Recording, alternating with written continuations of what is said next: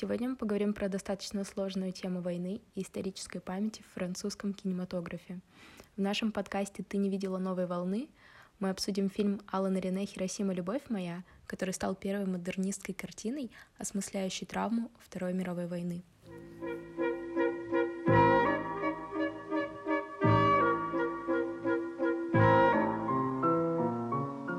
1959 году Алан Рене сделал себе имя как документалист, снявший несколько короткометражных фильмов. Последний из них — «Ночь и туман» 1956 года, посвященный Холокосту. Следующий документальный фильм Рене собирался посвятить атомной бомбе, но, как позже вспоминал кинокритик Джеймс Монако, режиссер не хотел повторяться и шутил, что, чтобы снять этот фильм, сценарий для него должна будет написать Маргарет Дюра. Écoute, je sais, je sais tout. Ça a continué. Rien, tu ne sais rien. Речь идет о женщине, известной нам сегодня как одной из основоположниц французского нового романа. Обладательница нескольких премий, она также являлась сценаристкой многих известных нам фильмов. Однако «Хиросима. Любовь моя» была первой сценарной работой Дюра. А для Рене это стало первым выпущенным на экраны полнометражным фильмом. Мы видим, как от первоначальной идеи многое осталось в фильме – Документальные кадры о войне в нем постоянно вплетаются в сам нарратив истории любви двух героев – французской актрисы и японского архитектора, на судьбы которых так или иначе война повлияла. Действие происходит в современный фильму период, то есть через 15 лет после конца Второй мировой, в японском городе Хиросима. Персонажи проводят вместе всего несколько десятков часов – но, несмотря на пространственные временные ограничения, действие картины как бы постоянно уходит к событиям прошлого на 15 лет назад, перемешивая историю влюбленности наших героев с их воспоминаниями о тяжелых травмах войны.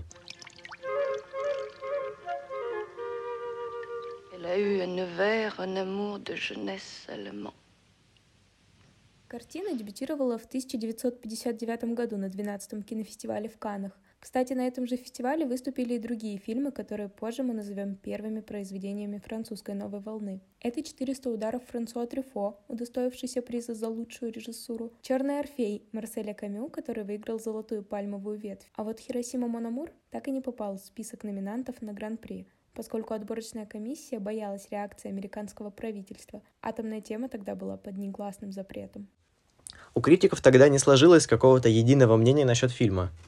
Ведь все-таки поднимаемая в фильме военная тематика и ее нетривиальная интерпретация, многие, мягко говоря, ее не оценили. Однако среди тех, кто как раз-таки очень хорошо отзывался о фильме, оказались Андрей Базен и его последователи. Это ведь журнал «Кае дю Синема». И в том же 59 году на заседании круглого стола журнала Эрик Ромер, который как раз-таки тогда стал главным редактором, сказал о новом фильме «Хиросима. Любовь моя» примерно следующее. Возможно, через какое-то время, 10, 20 или может даже 30 лет, мы сможем сказать, что «Хиросима. Мономор» стал самым важным фильмом после войны и первым современным или модернистским фильмом в звуковом кинематографе. Mm, вообще, это как минимум довольно громкое заявление. Да, мне кажется, в 21 веке это звучит слишком уж знакомо. Я имею в виду слоганы, которые сейчас используются для промоуции и продвижения фильмов. Что-то вроде «топ-10 самых значительных фильмов о войне» или «самый влиятельный фильм своего времени», «обязательно к просмотру» и так далее.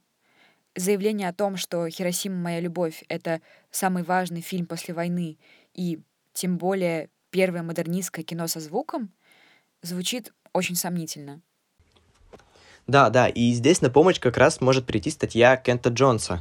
В ней он объясняет, что хотя для нас сейчас это может показаться немного странным, но тогда, когда после бомбардировок прошло всего 14 лет, Ромеро и его последователи скорее, вольно или невольно, пытались отыскать фильм, который отвечал бы на моральный императив того времени. Насколько я понимаю, речь идет о том, что постулировал Теодор Адорно с его отрицанием лиризма после Второй мировой. После Освенцима нельзя писать стихов. Да, да, да, именно об этом. То есть участники Каеди Синема как бы активно пытались отыскать, обнаружить настоящий фильм о войне, который именно рассуждал бы о событиях войны и также соответствовал бы понятию об авторском кино, которое буквально за несколько лет до этого еще сформулировал Франсуа Трюфо. И в целом в той же статье Джон замечает, что киноиндустрия конца 40-х, начала 50-х — это по большей части крайне коммерциализированное кино. Именно то, что называется киноиндустрией. И среди публики существовал запрос на какой-то высокохудожественный фильм, на какое-то авторское кино. И в особенности фильм, который бы затронул послевоенную тематику. Фильм Рене «Хиросима. Любовь моя» во многом удовлетворял именно этот зрительский запрос.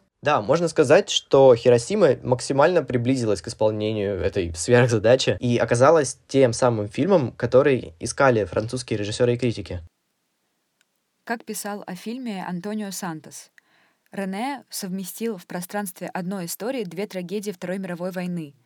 Одну трагедию колоссальную, глобальную, массовую, атомную бомбардировку Хиросимы — и частную, почти непристойную трагедию французской девушки, которая во время войны полюбила немецкого солдата, а потом этого солдата убили, а девушку после освобождения обрили наголо, объявили немецкой подстилкой и всячески над ней издевались. Вообще, если честно, сама эта задумка взять любовную историю и провести с ней параллель на какие-то глобальные события мирового масштаба, это ведь не новое, это уже было в литературе, как мне кажется. Могу взять примеры вот из школьной программы «Тихий дон» или «Над пропастью воржи». Эти произведения ведь тоже строятся примерно на этой же схеме. Понятно, что там не совсем такая схема, ну, это и разные медиумы, но я к тому, что эта идея не совсем нова, и в литературе она встречалась. Не знаю, если уж и сравнивать работу Рене и сценарий Дюра с литературой, то скорее с французским авангардом той поры. Сартр, Камю, либо даже с этюдами самой Маргарит Дюра, которые были пропитаны похожим экзистенциальным духом. Да, Данил, конечно, есть что-то схожее, но все-таки работа Рене не останавливается на этой параллели. Например, вот даже название самого фильма предполагает примирение двух противоположных принципов — Хиросима как представление о высшей степени хаоса, зла, абсурда и любовь, причем такое нежное, моя любовь. Если рассматривать боль и любовь в качестве бинарной оппозиции, то их слияние приводит к забвению, очищению, которое необходимо для переживания травмы. В сценарии Дюрас город Хиросима служит диалектическим пространством. Мы видим его не просто географической точкой на карте, но и символическим образом. Это место агонии, в котором противники вступают в конфликт, но в то же время это место, в котором становится возможным примирение с прошлым и катарсис, то есть очищение через боль. Забвение здесь становится механизмом памяти и незаменимой стратегией жизни. Такая травма послевоенного сознания. Да, да, я об этом в том числе. Вообще, в большинстве работ Рене повторяется тема памяти. В качестве взаимодополняющего механизма памяти режиссеру нравится использовать концепцию воображаемого. Некоторые части истории, как личной, так и коллективной, он понимает как продукт внутренней, субъективной манипуляции событиями. И важно еще отметить, как Рене изобразил эту манипуляцию. Как он сам сказал в споре с продюсером фильма Анатолием Дюманом, в своем фильме он не просто прерывает время или как-то закручивает его в обратном порядке, это встречалось в фильмах и до него. Рене говорит следующее. В моем фильме время раздроблено. И действительно, на протяжении всего фильма воспоминания и флешбеки героев как бы вплетаются в саму ткань повествования — это именно раздробленное время, которое в какой-то степени размывает границу между прошлым и настоящим. События настоящего и воспоминания из прошлого помещены на киноленту именно раздробленными кусками, а также туда же еще и вплетены документальные кадры. И это вот именно то, что описывал Дэвид Бордл в своем труде «Фильм Арт». Использование этих приемов, которые, по сути, до Рене так широко и умело не применялись, позволяет работать не только на ширину восприятия сюжета, но и на глубину. Именно через флешбеки и воспоминания мы получаем какую-то более глубокую информацию о персонажах и лучше узнаем их. Еще Кен Джонс утверждал, что именно Хиросима стала первым фильмом с по-настоящему нелинейным сюжетом и открыла дорогу другим режиссерам, которые применяли этот прием в своих фильмах. Эта нелинейность может также напомнить нам о работе кино Жили Делеза. Философ выделяет два типа образов в кино — образ действия и образ время. Образ действия — это более классический вариант, на котором базируется кино до второй половины XX века. События и реакции на него — эти два компонента определяют течение времени и нарратив фильма. Образ время сложнее. Он появляется по Делезу после Второй мировой войны, когда привычная нам концепция восприятия нарушается. Война — это слишком сложно, слишком много для того, чтобы на нее реагировать. И «Хиросима. Моя любовь» в этом плане — чистое воплощение этого тезиса. Время в фильме связано именно с восприятием времени, его субъективным переживанием. Ну и то есть, подводя краткий итог, можем ли мы согласиться с тезисом Эрика Ромера, что этот фильм э, имеет право называться самым важным фильмом, вышедшим после войны? Разделил ли он киноиндустрию на до и после?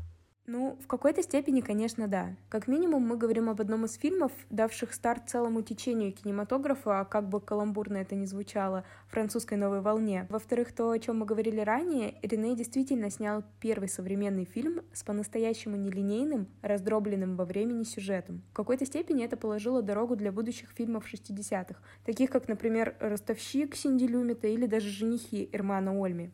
Ну и не стоит забывать про то, что «Хиросима. Моя любовь» стала действительно первым авторским фильмом на послевоенную тематику, как с точки зрения самой концепции, так и ее воплощения.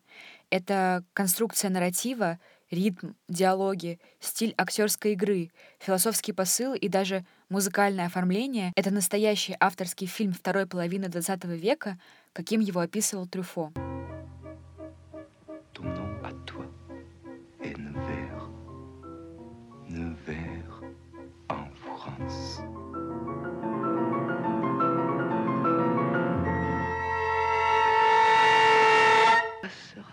serai perdue.